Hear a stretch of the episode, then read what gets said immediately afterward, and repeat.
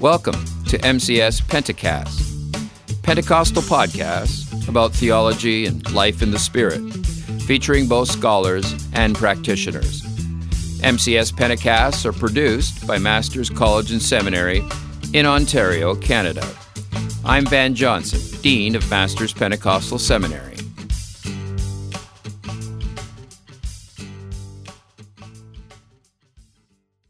What is Oneness Pentecostalism? This is Peter Neumann.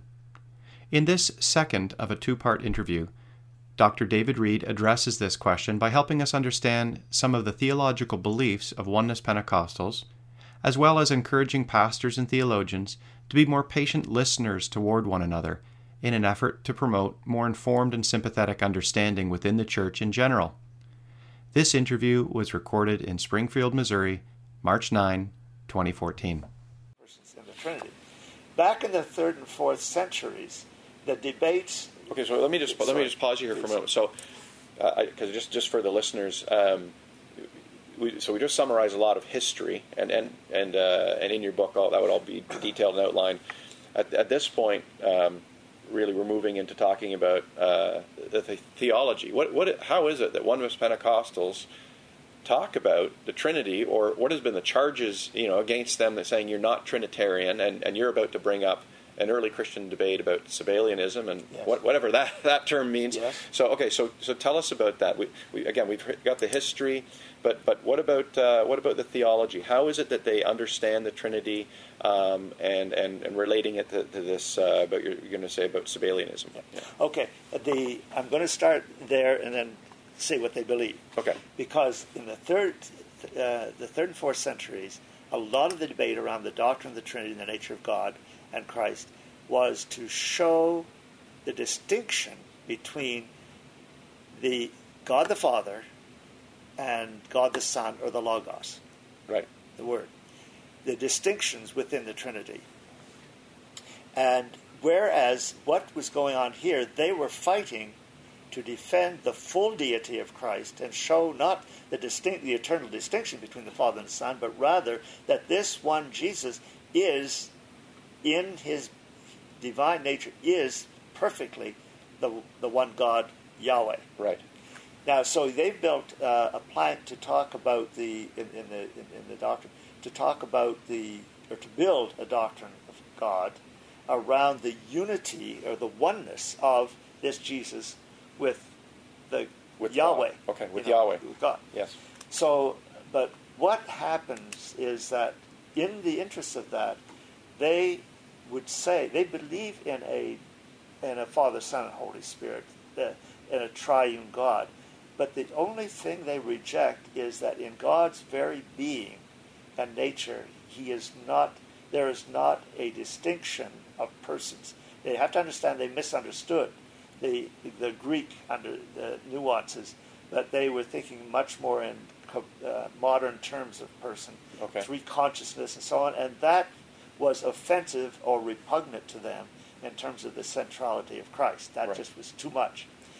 But Well, uh, because it might it might uh, uh, depreciate who Jesus was Exactly. in their mind. And they wanted to make sure we understood Jesus as supreme divinity. One of the Right. great passages for them is, Please God that in Christ should all the fullness of the Godhead dwell bodily, not just a third.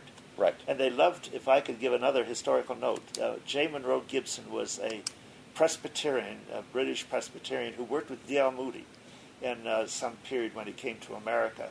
And uh, they, in, in, this, in the 1880s and 1890s, he was writing, and he was very so Christocentric on this. He said, "You will never discover the Trinitarian God by exploring first the Father, then the Son, and then the Holy Spirit." He said, "You will only know the true uh, triune God by looking through the face of Jesus." And Okay. they loved that. And some of the Frank Ewart and one or two others uh, literally quoted that without qualification, and they said, "That's that's what we believe." Okay. Basically. Okay. So, uh, uh, they, the, the So, term. so, so, so you have an ancient heresy rejected by the church called Sabellianism, in which God uh, what takes on three faces That's type, right. type of idea. Yeah. It's one God, but behind three masks. Modalism Yes, is, is a right. technical term, Yeah. and and oneness Pentecostals have been charged with Yes. this. that there's this God behind the scenes. So we never really get to know God. All we know is these masks that he puts on. But you're saying that's not what oneness, that's not how we need to understand oneness Pentecostals. Well, when the uh, Assemblies of God went through their process on, in, uh, and the oneness were there, of course, they were all part in 1916, the label that they placed on them to define them as, as heretical and therefore uh, expunge them from the movement was the label uh, Sabellianism. Now, oneness reject that for two, uh, for a primary reason. One is that the historic Sabellianism that we, at least what we understand, was sequential. That the Father first appears, then the Son appears, and then uh, then later on the Holy Spirit appears. So if there's anything Sabellian, it would be it's simultaneous. The Father, Son, Holy Spirit uh, are is God in in salvation history, in Revelation, right. uh, and uh, and we they, they have no problem with that. The more general term, as you say, would be some form of modalism, Okay. uh, and it just means that that God has revealed Himself as Father, Son, and Holy Spirit. They fully accept that. It's just that in His very being, they, it detracts from the centrality of Christ. Number one, as we've already said. Secondly, they take a very particular view of the Shema in Deut- Deuteronomy. Hear, O uh, Israel, the Lord our God Right. is one. Yes. And they said that is not a composite unity, which is what is later understood in, or reinterpreted, but actually God is a monad, in, is one, Okay. without distinctions in his being. Uh, so now we uh, understand that.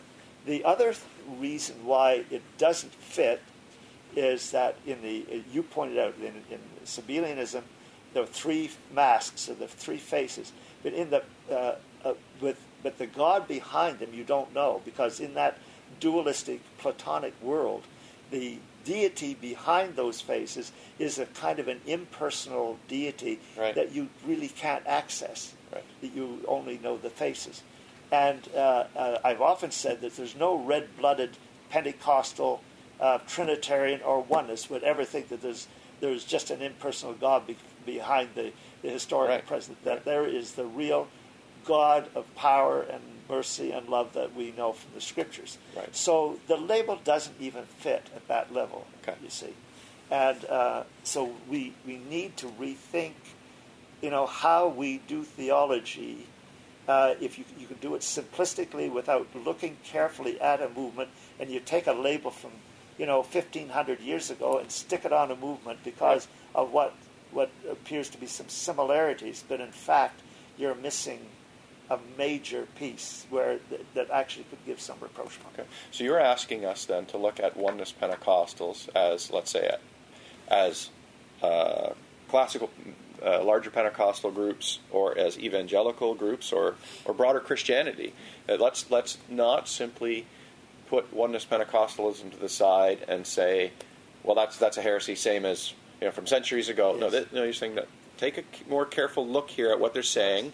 Uh, the word, some words might sound similar, but that's not what's going on. Yeah, you need to take a, a more careful look at this. Look at this in a in a different light. Uh, all right, so uh, that's a pile of stuff. We've got history and theology, and uh, let, let's move. Uh, let's move where the rubber meets the road then for for uh, our listeners. Um, you know, so I'm Pentecostal pastor, evangelical pastor, uh, or just Christian interested in understanding uh, these other uh, Christian movements, oneness Pentecostalism. Um, what what is what, what's the takeaway here uh, for us? What, what what how is this helpful for us um, in, in this new understanding, seeing them in a new light? And maybe you could go a little bit more into that. Like how how do you go about seeing people in a different light? How do we understand uh, one another? How do we understand oneness Pentecostals? Yes. Well, it really messes with your mind. Okay. now, if you were a, a Mormon and you listened to some, uh, you went to one of their services and so on, you could hear some traditional hymns or Jehovah's Witness, but you would hear a whole lot of things that are just so far from where you are Right. that it would uh, uh, you'd say that's something else. Okay. But when you gather together as fellow Pentecostals, and there happens to be some oneness people there worshiping with you, uh, and as we experienced the other night, a, a, a, a chorale of, of oneness people singing hymns that we all know, Okay. uh, you you realize that you are worshiping together with uh uh some people where there is resemblance between you and them, Right. and resonance. Right. There's something in the heart to say, yeah, that's us, and we're them in some ways. And then they get up and find out what you know what they're preaching. You say, oops, it's there's something different Something here. different too. But, okay. uh, yeah. but it is that sense of resonance and the resemblance that we have to unpack much more carefully, rather than simply the rarefied doctrinal labels that we put on, on people.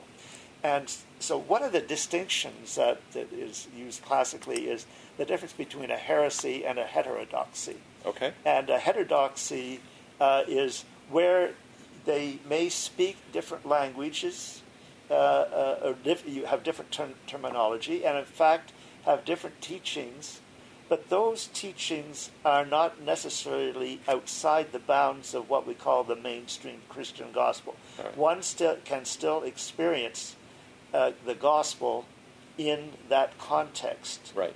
Uh, a classical heresy is where the doctrine is so far out that it does not have gospel DNA, if you understand. Right. Uh, but here, here there, here there is, and that what I want to argue. One level, uh, one place where I could argue is that we're dealing with heterodoxy, and I like to say that anybody wants to stand up and say, "I've got my doctrine perfectly Yeah. in line," then I would just say that you may want to then go join the Catholic Church or uh, uh, uh, apply to be the next pope. Okay. Because none of us are fallible or infallible. We all have a little false doctrine in our. In other words, we recognize that on what we call adiaphora, the um, non-essentials, they're that they're you know there's Wesleyans and there's Reformed, you know there's uh, Paedobaptists, you know, and uh, baptism and, the, and believers' baptism, and so we have a lots of different views, and we have had bad habits, frankly, even within those groups of labeling each other as uh, heretics Okay. and we want to we want to get away from that. So, if we would just uh, dial down some of the rhetoric and some of the exclusivity, Okay. uh, like some of the fundamentalist apologetic apo- apologists will, uh, for instance, T.D. Jakes, people will recognize his name. He is now Trinitarian officially, but for most of his ministry up until a year or so ago, he he was uh, he was oneness. Okay. Uh, and uh, so uh, he's uh, the kind of he's the kind of person that I have read about him where they, they've said this man uh, ought to you don't want to listen to his teaching, don't want to watch his television program. He is dangerous. Right. Well, that's crazy. Yeah. It's Yeah. crazy. So it's just a, a hypersensitivity to to areas of, of differences between really uh, within the broad camp of Christianity being too hypersensitive toward groups that don't quite say things the way we say them or they have different expressions of worship and yet they're not outside what we would consider orthodox christianity now there are other, are other groups that are outside Yeah. but but it'll have to be a lot more severe Yeah. yeah. a lot more severe And I think that's a challenge for us to to to begin to move to that next stage uh, of uh, uh, of acceptance. If I could add, part of what complicates things is that many, not all, but many of the oneness groups that we know are themselves exclusive. They don't like the fellowship of the Okay, okay. And so it becomes a mutually exclusive double club here. Right, right, right. And uh, I, I would like to add the important thing is that some of the groups that we are familiar with are exclusive. They will share at many levels, but they are also they will not share much the platform, if you like, in, Right. the, in the pulpits. Uh, but there are many oneness who uh, who fellowship right across the board and say this is what we believe, this is what we practice, but this is not a church dividing issue for us. okay all right And uh, in Canada, in particular, you now have the Apostolic Church of Pentecost, which started way back in you know 1920 or whenever. And uh, in fact, Franklin Small in the West was one of the uh, signatories for the uh, for the Pentecostal Assemblies of Canada. Yep. But because it went Trinitarian, he uh, started his own organization, and they are called they are called apostolics, uh, Apostolic Church of Pentecost, but they are much more open, much more uh, fellowship. They took in 1958. They took a a Trinitarian group uh, in a small Trinitarian group into their fellowship, and they will use the language triunity rather than oneness. Okay. But they are. But Franklin Small was one of the early architects of the uh, of the, uh, the the oneness movement way back in the teens. So we learned something about ourselves that we all like to exclude somebody.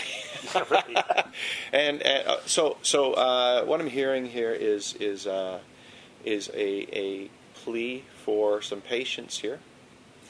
For a need for listening carefully yes, to one yes, another, yes. as opposed to just hearing somebody say, "Oh, that's the that's the red alert word right, you yeah. use." So now now I'm not going to listen to you anymore, but rather uh, let's be patient in our listening.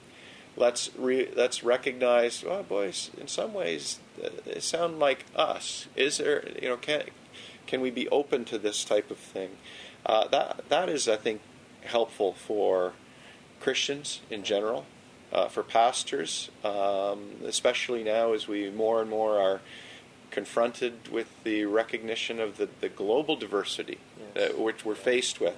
Any final uh, thoughts, just uh, with, with regard to the practical, uh, the value out of out of your work and uh, out of this whole discussion we've had for for ministers, for uh, Pentecostal evangelical ministers, or just Christians in general that are interested in this whole area? Well, I'll have to have to say that we are at a new time, and we, uh, I've experienced it. Uh, when you look at Global Pentecostal, just the last ten years, there's been uh, an awareness and a and a and a, uh, and a rapid growth uh, of Christianity in the global East and South Okay. uh, in what we call the majority world. And the majority of that growth is Pentecostal charismatic. So we are going to be rubbing shoulders more and more with the uh, with Pentecostals and charismatics of varieties of stripes. And you're going to run into some oneness Pentecostals in some parts of the world. Right. And uh, so as they are growing, they're, they're 15 to 20, maybe more million oneness people in the world. So 3 million in Ethiopia alone, the largest oneness group in the world. Now, uh, so we're going to be rubbing shoulders, and we should actually be giving more consideration to listening to one another.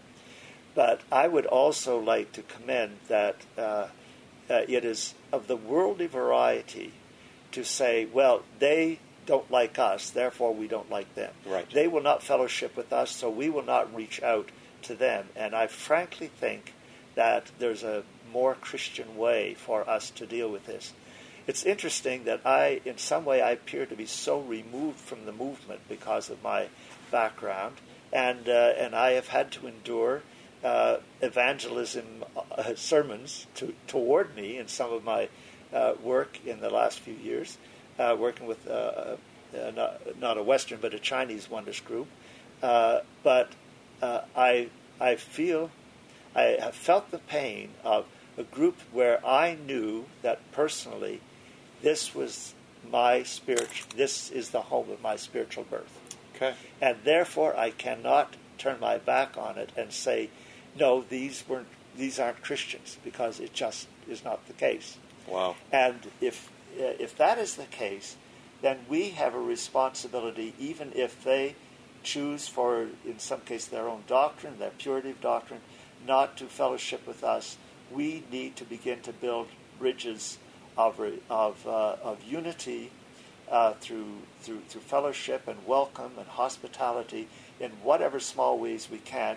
And I'm convinced that over a period of time, as we all begin to reflect on our own traditions and the messiness with it in our own Yes.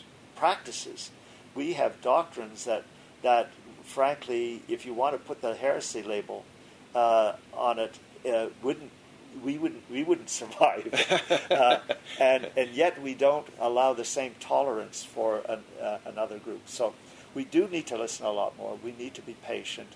Uh, I, I think, and and I do hope and pray that over a period of time, whatever it takes is not my problem, but I do have a responsibility to begin to build those uh, those bridges of hospitality. And as they do, they begin to soften hearts. I think across the board, as well as uh, create better understandings of what we are saying and what we're not saying. Okay.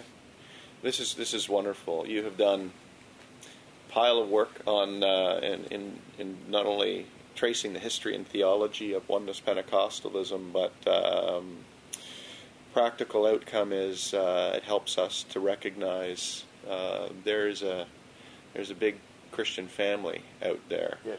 and uh, this call for listening and being patient doesn't doesn't mean we have to agree on everything, Precisely. but uh, but be patient.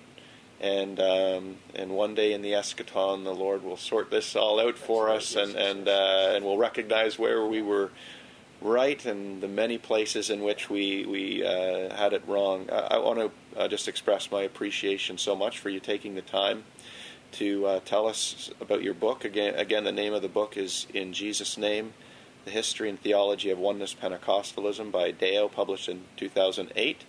And uh, so, Dr. David Reed, thank you so much for spending this time sharing with us. Really appreciate it. You're welcome, and I'm glad to be able to be part of it.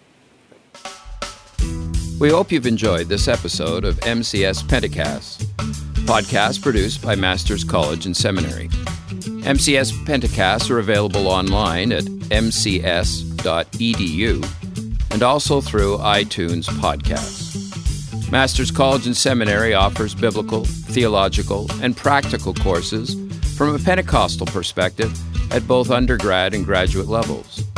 For more information on graduate courses offered through the seminary in Toronto, Canada, visit mpseminary.com. For undergrad courses at Masters College in Peterborough, please visit mcs.edu.